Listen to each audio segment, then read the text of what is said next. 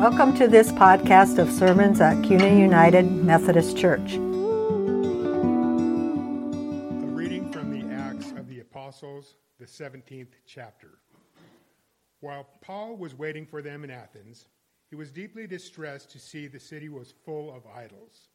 So he argued in the synagogues with the Jews and the devout persons, and also in the marketplace every day with those who happened to be there.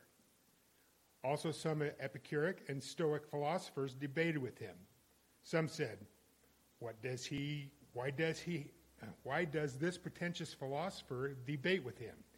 Some said.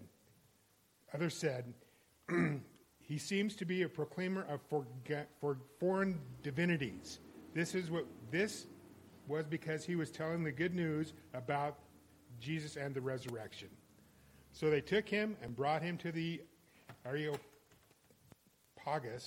and asked him,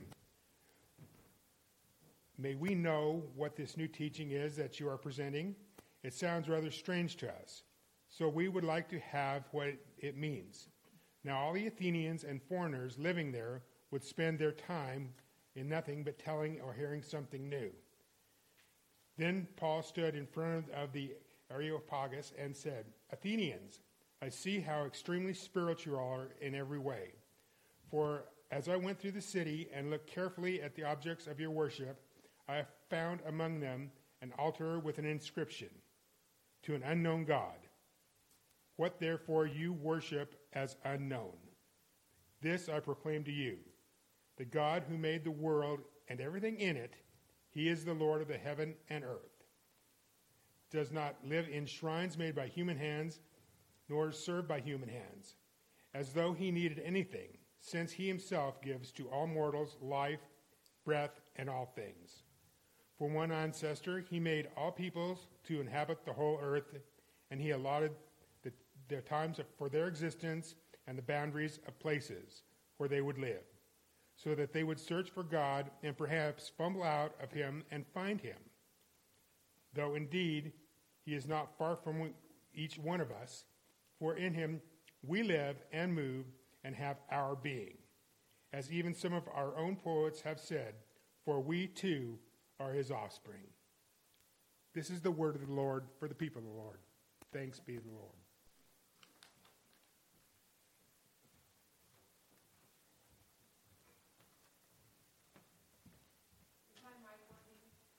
No. Is it okay? I got a red. If it dies in the middle, let me know because I have a little red light. So, in the story of salvation, who God welcomes to salvation really matters. It really matters to me. I want to know who's invited to this salvation. Because if it's only the right people, if it's only the people who do the right thing all the time, then I'm pretty worried. If it's only people who are good and blameless and compassionate and justice loving and faithful all the time, then I'm in trouble. Because I am not those things all the time. Sometimes I'm none of those things. Sometimes I'm just, you know, I move too fast and and I'm brusque and I'm too direct and people get hurt and sometimes I spend way too much attention to this and not enough attention to the human beings right in front of me and God present with me right in the moment. So I really want to know who's invited. Do you have to be all the goodness or not? Much of the book of Acts is about this question who is invited to salvation? Who is salvation for? And that's why these readings about Gentiles matter. Because the Gentiles did not do religion right. They didn't follow the law, they didn't follow kosher, they weren't circumcised. And so when God welcomes Gentiles, that means that we are included. And God welcomes us in all of our brokenness and messed upness. So, God welcoming the Gentiles matters. Last week, we heard about Peter, the leader of the church, welcoming Cornelius, a Gentile, a Roman uh, commander. We also heard how basically it took an act of God to get Peter to go to Cornelius. Well, not so with Paul, as Bob shared with us.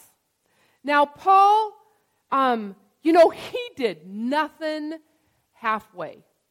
Everything about Paul was not 100%, it was 200%. I mean, he was intense. He talks about himself in his younger years. He said, I was blameless. I followed the law perfectly. I did all the things you were supposed to do. I was a Pharisee. As a Pharisee, he started persecuting Christians and he was um, energetic about it. It says that Paul ravaged the church, dragging off men and women and committing them to prison, and then had a conversion experience. Literally lo- knocked off his horse, struck blind, because I think you'd have to do that with someone quite that intense. Walked to Damascus. Hands were laid on him by Christian people, and his sight was healed. And he took all of that intensity against Christians and became that intense for Christ. And we are told in Acts immediately he began to proclaim Jesus as the Son of God. Paul was a 200% kind of guy, very enthusiastic, very energetic, and, and he seems kind of driven. To be honest, it appears that he enjoyed confrontation because he went looking for it a lot. I wonder if the other Christians thought to themselves, that is so fabulous how Paul, you know, fights on our behalf. I hope he never aims it at me. Because sometimes he did. And this Paul, who was so intense, who went through this amazing conversion, he went on to write the bulk of the New Testament. He went around planting churches all over the Mediterranean and writing them letters. Those are our scriptures the letters to the Romans, the letter to the Corinthians, the letter to the Galatians, to the Ephesians, to the Philippians. Those are Paul's writings. So God worked through him, through all of that intensity. God delivered the good news to folks. Many painters have been inspired by, by St. Paul. This is an image uh, painted by El Greco in the 1600s, a Spanish painter um, called St. Paul. Now, of course, in the 1600s, nobody was worried about historical accuracy. When I look at this painting, I see Paul with his mouth shut, so clearly not historically accurate. And yet, there is something in art that speaks to us beyond words. With Paul's intensity, it is no surprise to me to hear that he argued and debated with people. It is no surprise to me that in the story of Acts, when you read the whole book, he kind of goes through friends. You know, first there was Barnabas, and then there was Silas, and then there was Timothy. It's hard to be around a person quite that intense. And it's no surprise that he went to Athens. Athens was the place, the Gentile Greek place. It's the place where people argued and debated for fun, we are told, great place for confrontation. So, what surprises me about Paul is that at the beginning of his sermon, he starts with, I see how extremely spiritual you are in every way. I see how extremely spiritual you are in every way. Those Athenians were not following Jesus, they were doing religion wrong. So I sort of expect Paul to give him some fire and brimstone, and instead he names the goodness he sees in them, the holiness that he sees in them. And because of that, I have to assume that he walked through the city. He walked through the city listening to people, looking closely at their shrines and their idols and their altars and coming to understand them, coming to understand their culture and their beliefs and their worries and their virtues. Paul listened and saw what was good in them. So he didn't begin his argument. He didn't begin with argument. He began with approaching and with listening and with understanding, maybe cherishing those folks that he came to know, that he could say, I see you are extremely spiritual in every way. And then he talks about this altar, this altar to an unknown God. It was probably put up during the last plague in Athens. Athens was a seaport, and plagues arrived regularly. We've all heard of the Black Death, the great plague of Europe at the Middle Ages. Um, that plague hit Athens. The Black Death had a mortality rate of about 50%. We've all just gone through a worldwide pandemic. COVID, at its height, had a mortality rate of about 5%. Ebola is about 50%, terrifying. Plagues that had, you know, 50% mortality were coming into Athens. And the people were terrified. And they put up an altar praying to any God who could help them, even an unknown God. And they had gotten through the plague. Paul noticed that God had already showed up. And he saw that the Athenians were spiritual. He saw that God was already there, that they were already praying to God. So he recognized in his speech that he was not bringing Jesus to the Athenians, but that Jesus was already there. And as he was talking about Jesus, he was naming what was already there as he had those debates in the synagogues and in the marketplace and at the Areopagus. The Areopagus is this, this rock outcropping. Um, it's northwest of the Acropolis. This is actually a photo taken from the Acropolis to the Areopagus. The Acropolis is where the Parthenon is. Um, the, the Areopagus is where the government councils would meet, and they would make decisions. This is where judicial courts were held and people were tried and convicted of crimes. And it is where people went to debate.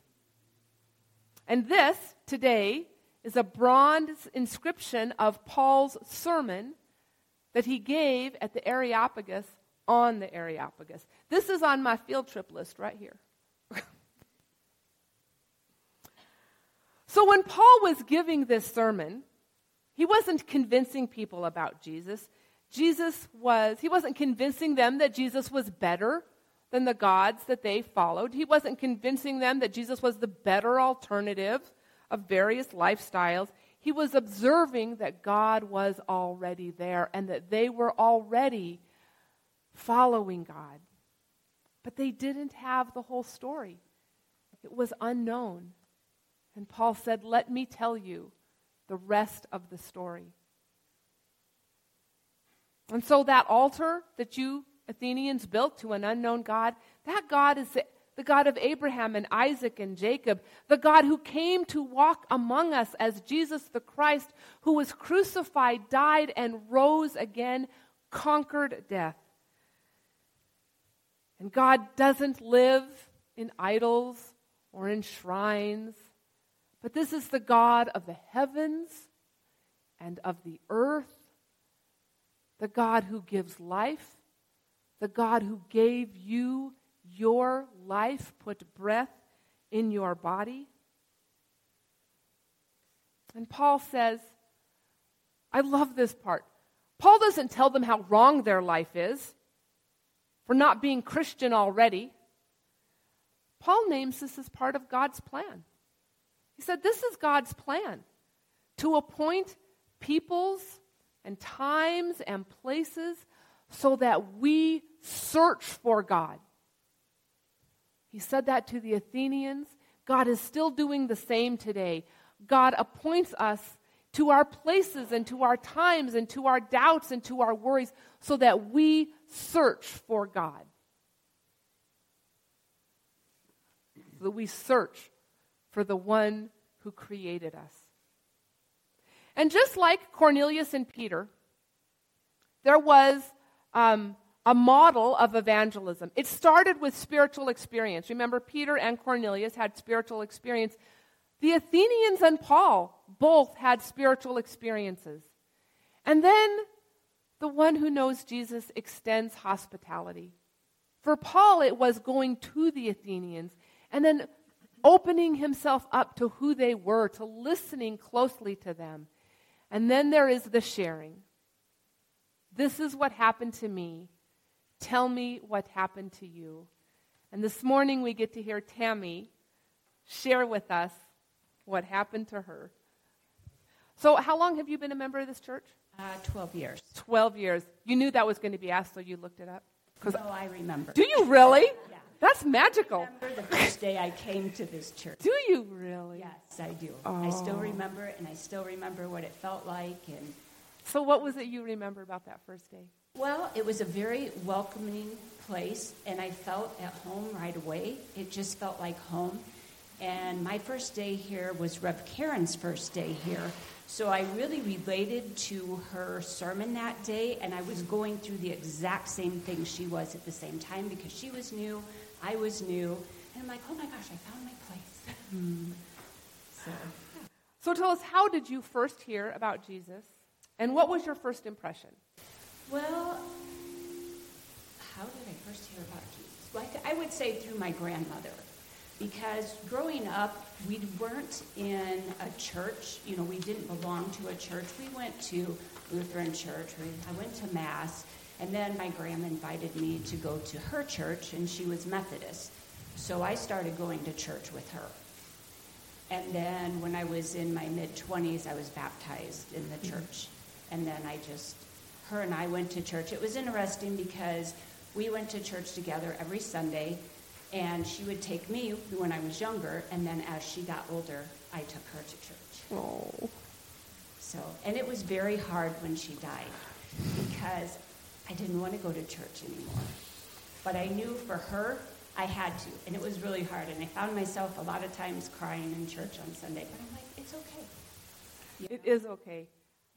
We actually have Kleenexes in every single pew here because you're not the only one. Right. Yes. Yeah. So, How did you come to the decision to follow Jesus? Again, I think it was through my grandmother, and I love helping people. And then in the church that I was in before, I worked in the nursery, and I worked with the senior adult daycare, and I provided meals and stuff for that because my grandmother at that time was going to that. So that was a service that our church provided for um, seniors that couldn't be home alone during the day. So they had like activities and stuff for them.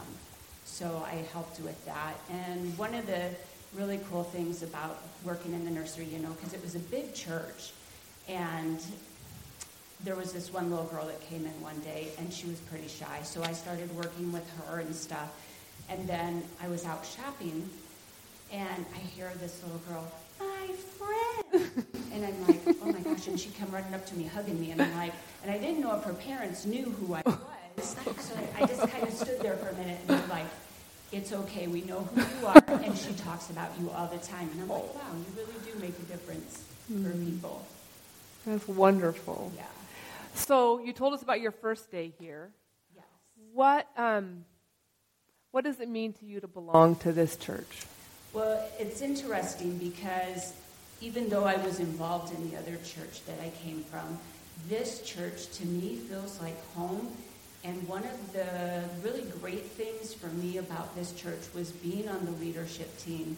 I think it's really important for everybody to be on leadership because you learn so much about the whole community, about everybody, and the things that happen in the church. And I remember going to annual conference for the first time. That was so amazing. And you break out into groups and stuff, and you talk with the different churches. And some of the churches are bigger, and this is a smaller church. And I'm like, oh my goodness, this church is so alive and does so many things compared to some of the larger churches. It's like we may be small, but we're very mighty. Yeah. You were on leadership team when I started. Yes. So you were part of my getting to know this church, which was amazing. Yes. So, what do you think God is teaching you about discipleship right now? Um, just to be kind and help people, and I'm always looking for ways to help other people. I really enjoy our small groups because that's really a great way to connect and have somewhere to go. If you need help, you have that connection with that small group as well as the whole church. Small groups are amazing. Yes. And in a couple of weeks, we're going to have sign ups for those who are not currently in a small group. Well, thank you so much.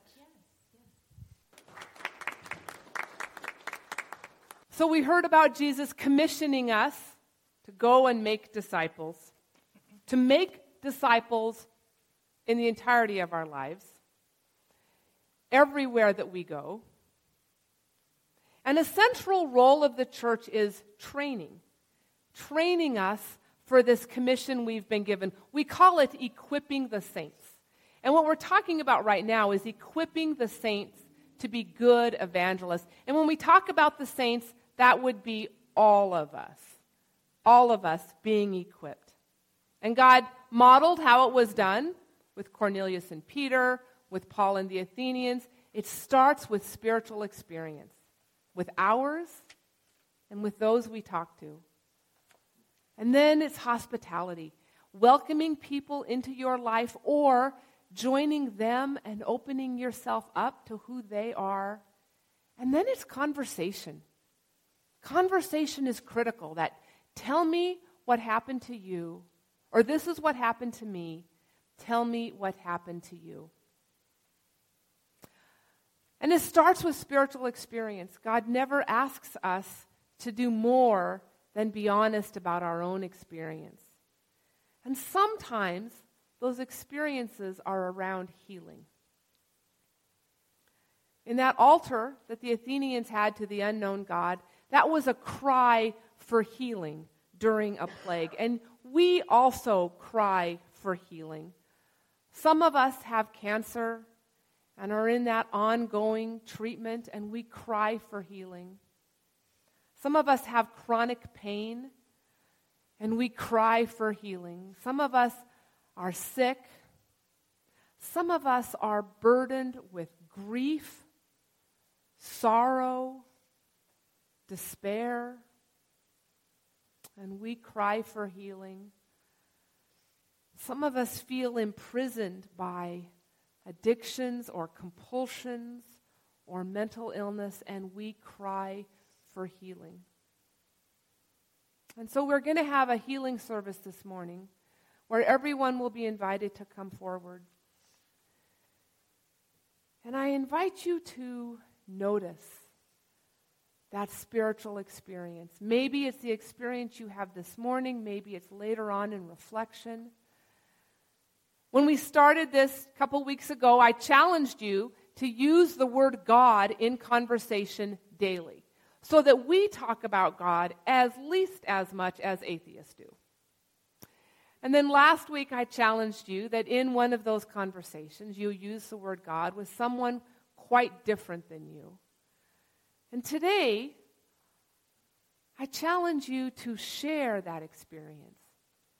This experience this morning, spiritual experience of healing, or another spiritual experience to tell what happened to you to another. Following that model. This is what happened to me. Tell me what happened to you. Would you pray with me? Lord God, we come together to experience you. Lord, it is so good to learn about you through Scripture, to learn about you in study, but Lord, we need to experience you. And then when we do, Lord, give us the words to share to share that that is beyond words. Give us words to share our experience with others so that they can resonate with the way you have moved in their lives. Lord, we thank you for giving us a salvation that is all about your goodness, not about ours. And we pray this all in the name of Christ our Lord. Amen.